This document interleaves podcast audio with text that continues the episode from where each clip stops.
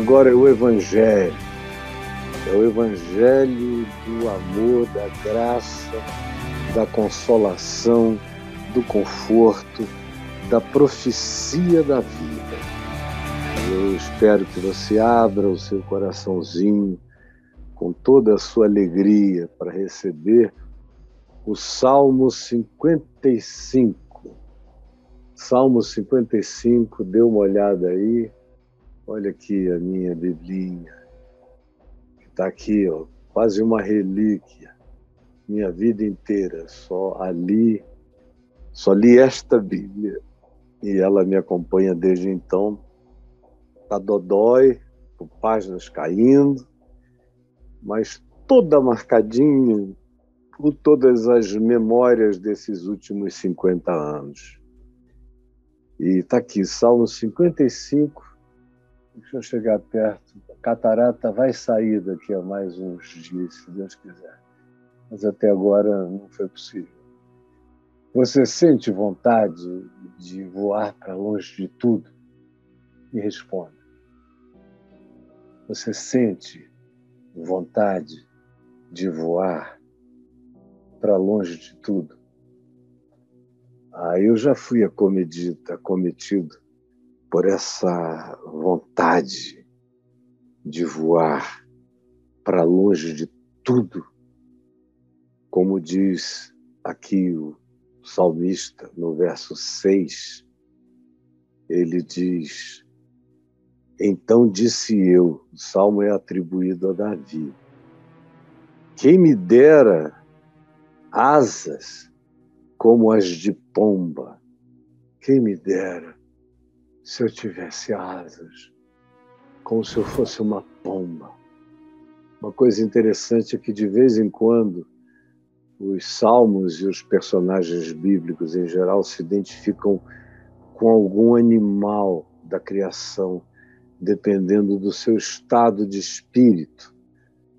Davi diz: sou como um passarinho solitário, ou sou como o pelicano em o deserto, ou sou como a coruja das ruínas, ou sou como uma gazela com sede, bramindo pelas torrentes das águas. Ele vai usando exemplos os mais variados, até Jesus diz: Quantas vezes quis eu reunir-te como a galinha. Então, aqui, nesse dia, nessa hora, nesse momento, o sentimento presente no coração desse salmo atribuído a Davi é esse de quem dera eu pudesse voar para longe da minha agonia. Quem dera. Você pode repetir isso comigo? Quem dera eu pudesse voar para longe da minha agonia. Aí ele prossegue e diz o seguinte: voaria, voaria até achar um pouso, um lugar de descanso para estar. Eis que eu fugiria para longe e ficaria no deserto, me afastaria de tudo, dar-me-ia pressa em abrigar-me do vendaval e da procela. E ele não está falando de fenômenos naturais, de ventos poderosos, ele está falando de outros vendavais, de outras procelas, mas que o tinham deixado nesse estado de quem quer desaparecer. Você me diga, quantas vezes na vida você já teve vontade de sumir de tudo? Até mesmo de fazer a sua vida sumir da terra. Até mesmo vontade de morrer, de desaparecer. Quantas vezes seu coração já disse para mim, deu? Para mim, chega eu não aguento mais. Não aguento mais a minha vida, não aguento mais essa família, não aguento mais esse marido, não aguento mais os filhos, não aguento os amigos, não aguento morar nessa sociedade, não aguento mais nem esse mundo. Neste mundo eu não aguento nem a religião, nem a igreja, nem o que se chama de espiritualidade. Também eu não suporto mais, eu não aguento nada. Eu não estou aguentando falar nem no nome de Deus. Até o nome de Jesus está me causando urticária de tão traumatizado que eu estou pelos íntimos.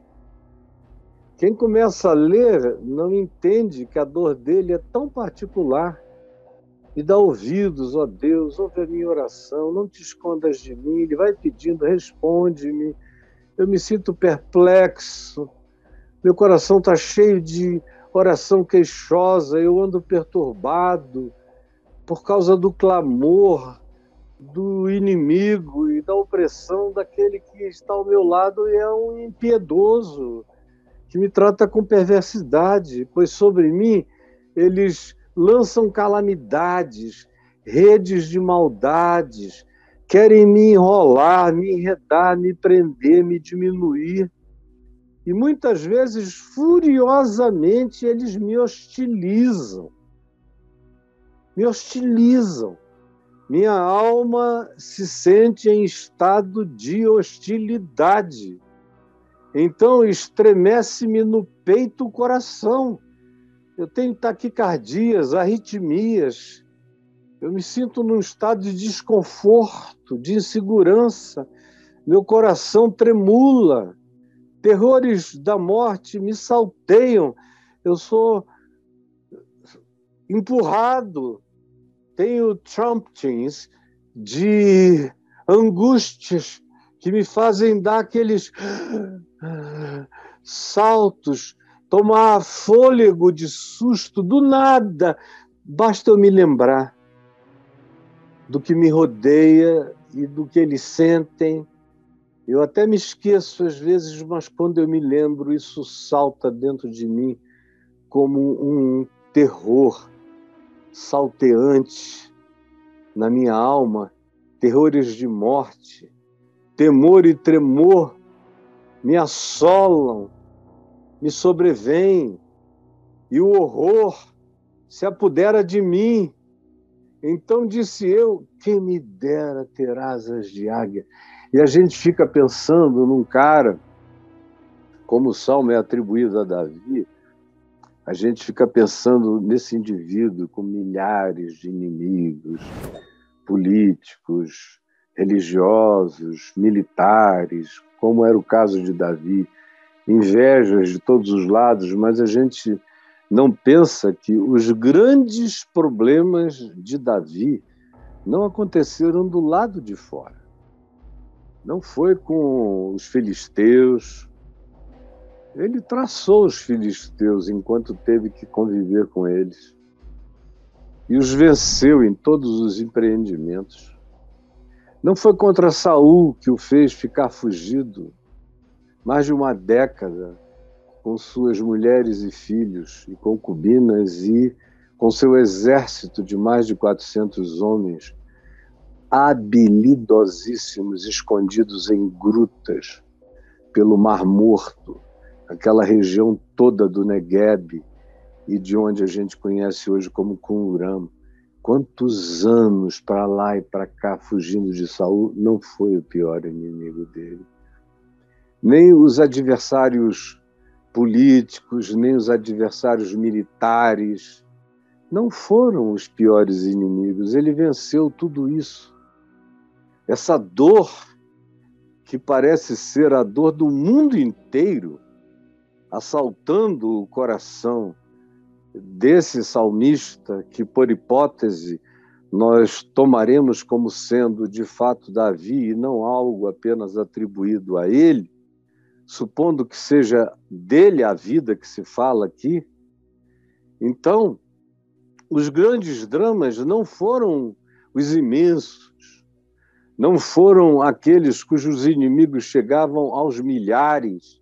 Não, não foram e é isso que vai nos espantar, porque é isso que a gente verifica lendo e vendo a história de Davi nos primeiro livro de Samuel, no primeiro livro de Reis, em Crônicas, você lendo as histórias de Davi, você vê que esses inimigos coletivos foram muitos e foram todos vencidos.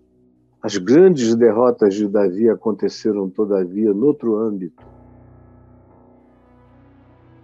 Noutro âmbito.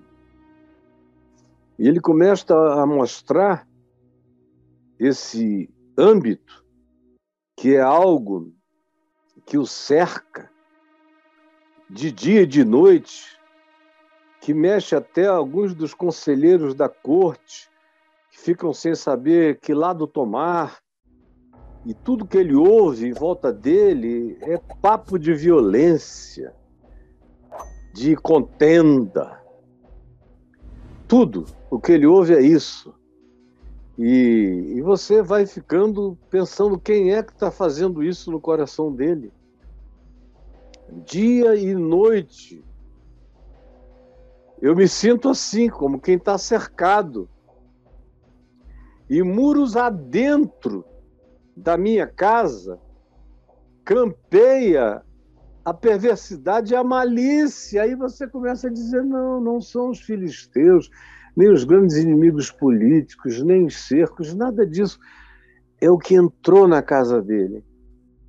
É aqui que está meu mal, a destruição no meio da minha vida, porque a minha cidade, a minha casa, foi invadida, muro adentro, campei a perversidade. Dentro da minha casa, o que está presente é a malícia, a destruição nessa corte, no meio da minha família, entre as pessoas que eu pensaria que fossem as que mais me amassem. E de onde quer que eu possa imaginar aqui dentro da minha cidade, estão surgindo conspirações nas praças, e eles não fazem questão de esconder a opressão e o engano. Estão distribuindo isso. Eu me sinto injuriado, me sinto desconstruído, diminuído o tempo todo com efeito, aí ele diz: presta atenção, tá bom? Preste atenção nisso. Vou até tomar um cafezinho. Hum, olha só o que ele diz, verso 12: com efeito, não é inimigo que me afronta, não é um cara que carrega o label de meu inimigo, não, não é. Se o fosse, ele diz, ah, se fosse um cara desse, sinceramente, eu suportaria com a maior facilidade. Se fosse um inimigo formal vindo contra mim, que me odiasse com as suas espadas, com os seus baluartes, com as suas bandeiras, com as suas raivas, com as suas estratégias, isso eu estou acostumado desde a minha mais tenra juventude. Eu aguentaria. Com efeito, não é um inimigo assim que me afronta. Se o fosse, eu suportaria, porque eu sou casca grossa para essas coisas. Nem é o, aquele que me odeia quem se exalta contra mim não é o que explicita sua raiva, seu ódio, sua vontade de me ver desaparecido, morto, sumido, acabado. Não, também não é esse. Pois desse que me persegue, eu me esconderia, como eu já me escondi durante décadas de quem queria me matar. Mas não é nenhum desses. Ao contrário, és tu És tu, és tu. Meu Deus, quando a gente tem que dizer és tu, não é. A maior dor da minha alma não vem do mundo inteiro contra mim, mas a grande dor da minha alma vem da particularidade mais significativa da minha existência, E você olha e tem que dizer para o marido, para a mulher, para os filhos, para os parentes, para os irmãos, para amigos: és tu. Não são os que declaram, os que vêm, os que agridem, os que expressam. Esses eu estou acostumado. Mas quando vem de dentro, quando vem de dentro da minha casa, quando é dentro dos muros da minha proteção, quando é no ambiente das praças da minha diversão, quando é no ambiente, no ambiente do lazer, do meu conforto, aí se torna insuportável, porque és tu, és tu, homem meu igual, a quem eu trato sem diferença, em relação a quem tudo que é meu é teu. Meu companheiro. A palavra companheiro significa aquele que parte comigo o pão. É a companhia do pão. É o companheiro. É quem senta na minha mesa. E tu que és íntimo amigo, em quem eu confiei os meus segredos, a quem eu entreguei as minhas intimidades, minhas dores, minhas fragilidades, minhas angústias, meus temores. És tu, para quem eu me vulnerabilizei completamente, que te tornaste pior do que qualquer outro ser humano, do que qualquer inimigo que eu pudesse ter. Tu Tu não lembras como juntos nós andávamos em e nos entretínhamos e nos divertíamos e brincávamos e trocávamos anedotas e piadas e ríamos. Eras és tu a quem eu dei o melhor da minha vida e de quem eu pensei que estava recebendo o melhor da vida, meu íntimo amigo, és tu. Nós andávamos juntos, nos entretínhamos juntos e íamos com a multidão do povo aos cultos, aos louvores, à adoração. Eu te chamava de irmão querido, irmão na fé, irmão amado, filho amado. Aí ele diz algo forte: a morte os assalte. Ele está tão machucado que, mesmo amando essas pessoas, o coração dele ficou tomado por sentimentos que não eram normais. Desçam a cova, ele jamais falaria isso. O coração vai ficando amargurado, começa a falar bobagem. Há maldade nas suas moradas e no seu íntimo, mas eu não tenho que desejar a morte de ninguém. Davi ainda não sabia disso, mas eu já sei, porque eu vi muito depois dele e eu creio no filho de Davi, que é Jesus, que me ensinou a olhar a vida com olhos melhores do que os de Davi. Eu, porém, e é isso que Jesus me ensina, no meio da traição, no meio disso tudo, quando Judas saiu para trair Jesus, o que é que ele fez? Foi orar no jardim do Getsemane. Eu, porém, invocarei a Deus e o Senhor me salvará.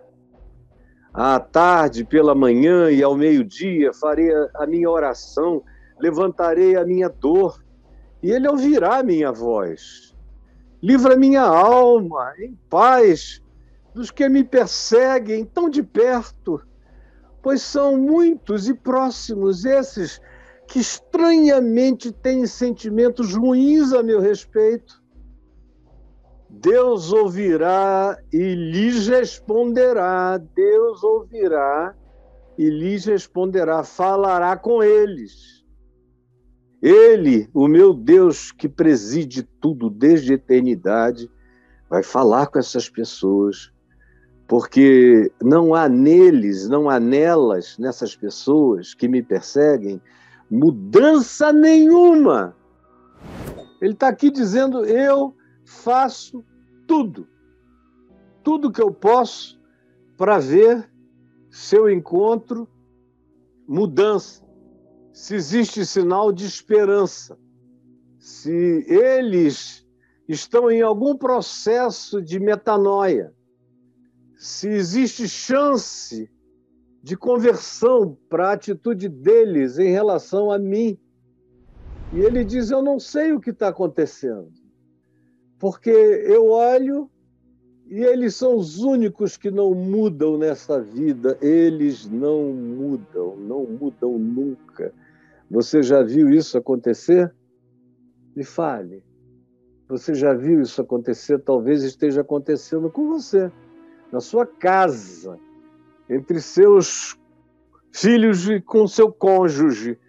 Você ora, ora, ora, faz o seu melhor, mas eles não mudam nunca. Não há neles mudança nenhuma.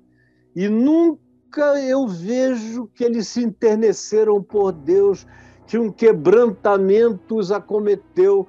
Eles continuam imutáveis. E essa minha angústia porque entra ano, sai ano e eles não mudam a atitude. Tal homem entendeu, estendeu as mãos contra os que tinham paz com ele. Estava todo mundo buscando paz, eu buscando paz, dando a minha paz, mas ele estendeu a mão contra a paz, contra a oferta de pacificação. Ele não quer de modo algum a deseja. Ao contrário, ele se insurge contra isso tudo.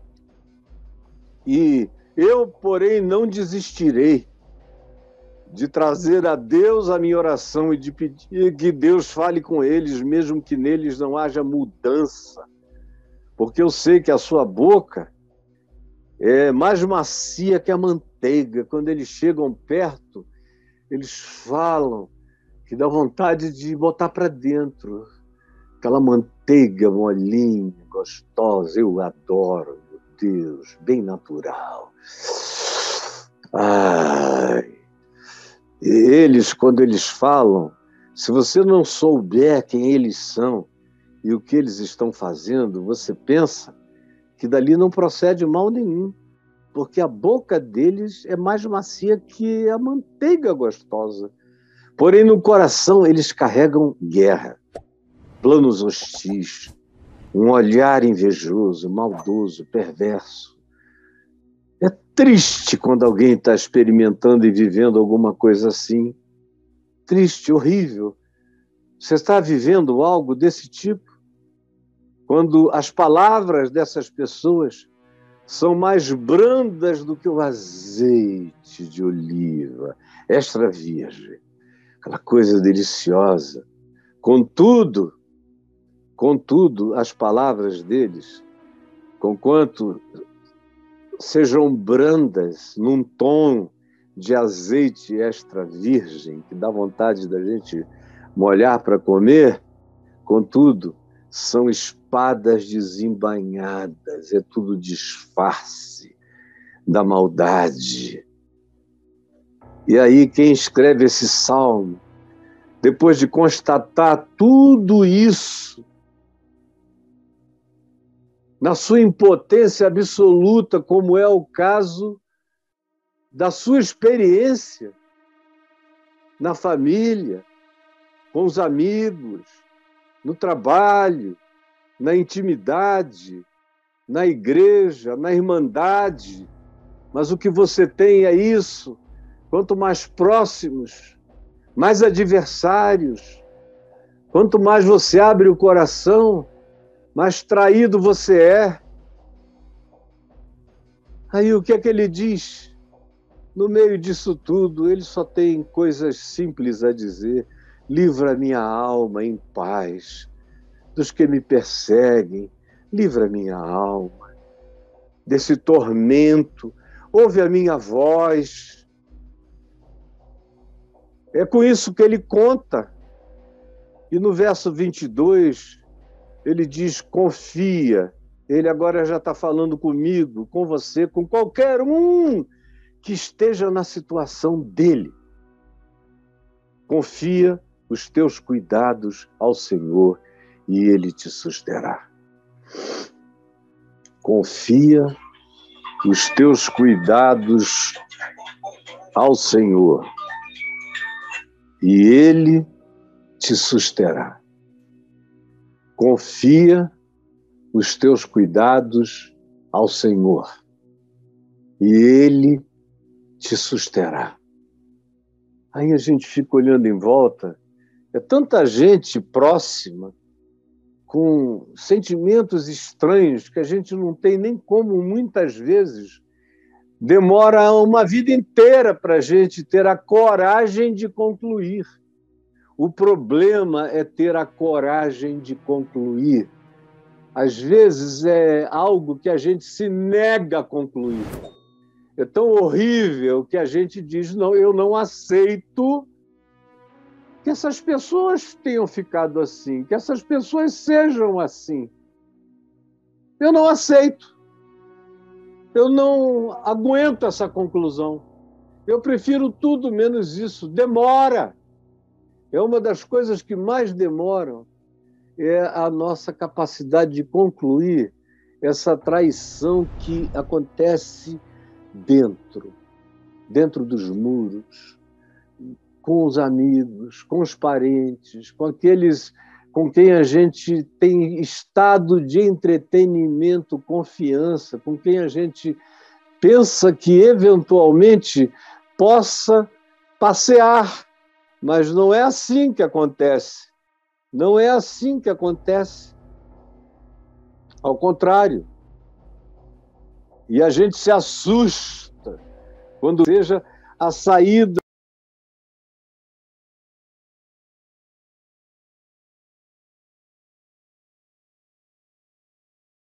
de interpretação diferente, porque não existe essa possibilidade. Só existe isso agora. Confia os teus medos, os teus cuidados ao Senhor. O problema é que tem gente que usa a expressão o Senhor, mas não confiam no Senhor como Senhor. É só um termo, um nome, uma nomenclatura, mas ninguém confia nele. Esse homem aqui confia. E confia tanto que ele não estendeu a mão para fazer ao mal a, a ninguém da sua casa nem da sua proximidade. Eles estenderam a mão contra Davi, até o seu filho Absalão, e tantos amigos, generais, conselheiros, gente próxima, gente que comia na mesa dele todo dia, o dia, a vida toda. Chegou a um ponto em que ele se viu cercado de inimigos íntimos. Aí ele diz: a quem quer ouvir, a quem quer que esteja na mesma situação, fala comigo, fala com você. Confia os teus cuidados ao Senhor. Confia os teus temores, os teus medos, as tuas angústias, os teus sobressaltos. Confia ao Senhor. Eles estão aí, os inimigos, próximos, íntimos, traidores, risonhos, macios, brandos, meigamente malignos estão aí. E se você levanta a voz, eles vão dizer que o louco é você. Então, aquieta teu coração. Tu estás pedindo livramento para a tua alma, deixa a tua alma ficar em paz. Confia. Confia no Senhor os teus cuidados, como Pedro disse, lance sobre ele todas as suas ansiedades, porque ele, ele, ele tem cuidado de ti. Confia os teus cuidados ao Senhor e ele te susterá, ele te pegará pela mão e te manterá firme, firme. Todo mundo pode dizer, dessa ele não levanta mais. Aí, quando eles veem, o Senhor te pôs em pé e te pôs ereto, e te pôs firme, fez de ti um baluarte, uma coluna, E ninguém pode fazer nada, porque você não fez coisa alguma a não ser manter a sua confiança no Senhor e na provisão do seu sustento. Você está me entendendo? Jamais ele permitirá que você seja abalado, abalada. Jamais. Deixa Deus cuidar deles. Deixa o juízo e a justiça de Deus tratar deles. Isso não tem nada a ver contigo. Fica longe disso, para que o teu coração não se corrompa. Não faça oração contra ninguém. Não faça oração contra ninguém. Repita aqui comigo. Jamais faça oração contra quem quer que seja. Ou você pode dizer, falando a si próprio, jamais farei oração contra quem quer que seja. Repita mais uma vez.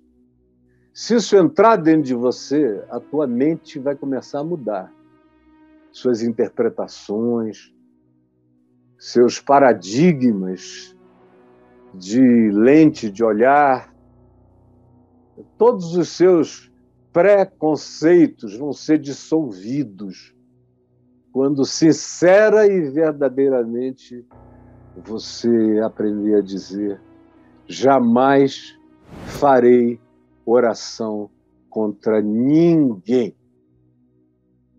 Jamais farei oração contra ninguém. Agora, eu não tenho dúvida de que não tem nada que dói mais do que o ataque dos mais próximos, dos mais íntimos, dos companheiros com os quais a gente sai para se divertir, sem saber o que eles levam no coração. Ou aquela traição da pessoa lado de quem você dorme. Traição dos filhos. Para quem você dá sua vida e trabalha e se esforça. Traição dos pais que têm preferências e praticam rejeições em relação a alguns dos filhos. Quem sabe é o seu caso. Ou aquela quantidade de amigos risonhos, macios, manteigosos, azeitosos, que parecem maravilhosos para happy hour, mas que têm um coração cheio de inveja amargurada e de desejos perversos sobre a sua vida e você foi percebendo, notando, demorou tanto tempo para a ficha cair, mas caiu. E agora a tentação é ficar com ódio, é ficar com raiva, é ficar igual a eles. Cuidado, porque a companhia da maldade carrega o poder de nos tornar semelhante ao perverso. Cuidado, porque a companhia da maldade carrega o poder de nos transformar em gente semelhante ao perverso. Toma cuidado. A perversidade dos outros tem o poder de perversificar a existência da gente. Tome cuidado para que nada disso cresça no seu coração. Jesus eu disse essa palavra de vida, de conforto, de graça, de poder, de paz, de fé, de força, de escudo, de saúde mental, de coragem para viver, de força para se erguer, de determinação para continuar e de alegria para enfrentar o que quer que seja, sem nos deixarmos contagiar pela maldade, mesmo que aconteça no coração dos mais próximos, dos mais íntimos. Mesmo que aqueles que são os filhos e os amigos do nosso entretenimento se transformem nos inimigos mais dissimulados, guarda o nosso coração em paz, não nos deixa imitá-los e nem ficarmos amargurados e ressentidos, para que não nos tornemos objeto de juízo, como o juízo que eles próprios invocam sobre si mesmos à medida em que vivem desse modo. Salva-nos de sermos absorvidos pela maldade deles e de nos tornarmos semelhantes. Ajuda-nos a mantermos o coração confiante no teu amor, na tua graça, na tua justiça e no teu livramento. É o que eu te peço de todo o meu coração em nome de Jesus. Amém e amém.